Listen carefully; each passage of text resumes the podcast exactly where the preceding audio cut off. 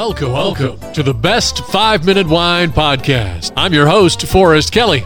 From the seed to the glass, wine has a past. Our aim at the Best Five Minute Wine Podcast is to look for adventure at wineries around the globe. After all, grape minds think alike.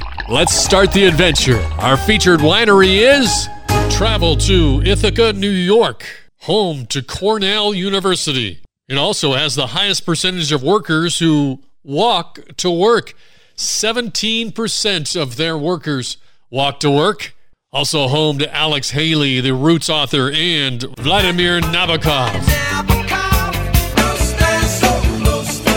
the Lolita author. And most importantly, home to Frederick Bouché, and I'm the owner and winemaker of Ports of New York Winery. As you could probably guess, Frederick is from France. So, just a little uh, background on uh, France. They produce seven to eight billion gallons of wine uh, per year. And going back even further, the Catholic Church at one time was the largest vineyard owner in France. However, in 1860, France was plagued with wine maladies. They hadn't quite perfected the winemaking and so they declared it a national crisis in 1860. So they called in Louis Pasteur. Yes, the same man who perfected pasteurization. And in 1866, his essay, Studies on Wine, became the foundation of modern winemaking. He had saved France's wine industry. So that brings us up to Mr. Bouché and his family history. So it started by my great grandfather in 1919,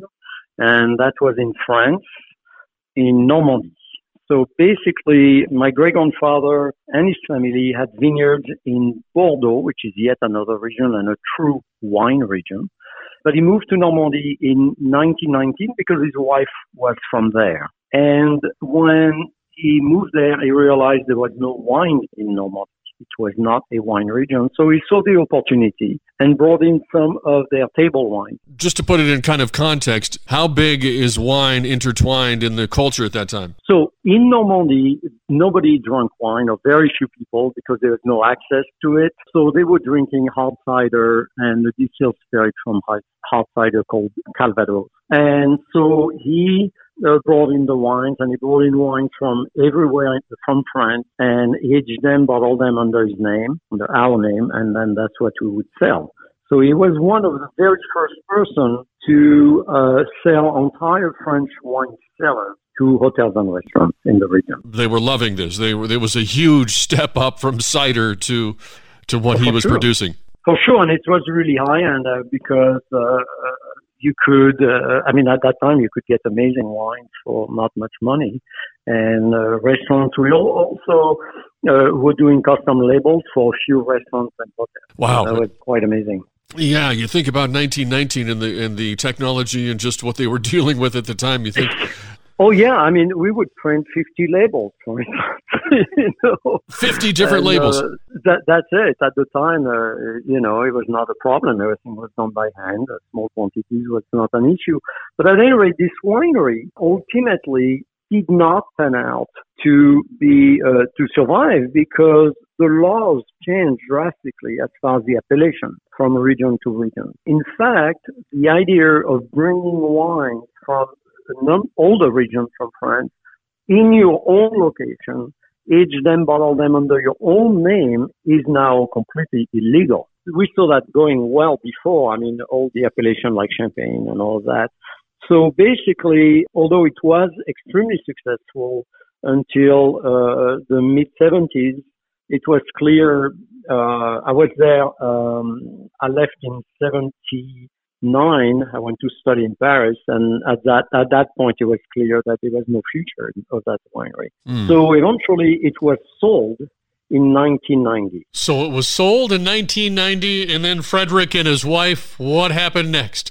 We'll find out in part two in our conversation with Frederick Bouché of Ports of Wine, New York. If you'd like to get a visual of what the winery is all about, go to portsofnewyork.com. Oh, yes. Now it is time for our listener voicemail question. Does wine go bad? Wine does expire, but it strongly depends on its quality. If it's a quality one, it can be stored even for a hundred years and after opening it'll be of great quality. Well, thank you for your question, Suri. It's good to know that if you open up a bottle of wine, it could last up to a 100 years. I wish other things lasted that long after opening. Thank you for listening. I'm Forrest Kelly. This episode of the Best 5 Minute Wine Podcast was produced by iHizzle. If you like the show, please tell your friends and pets and subscribe.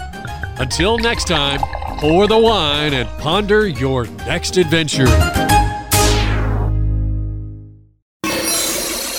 Hi, before you go, we have exciting news. The Best 5 Minute Wine Podcast has teamed with a breakthrough technology and added a new feature on our website that's bound to elevate your podcast experience. Here is where we need your help. Trying to remember something from an episode? Don't worry. Search for it and we will find it for you. Have you ever thought you could just ask questions and chat about the episodes as if you were talking to me? Well, now you can. That's right. Our episodes are now interactive and they're waiting to have a conversation with you. Jump into a chat with our podcast and let's get the conversation started. Try it out and tell us what you think. Click on the banner at the top of the website, thebestwinepodcast.com to try it.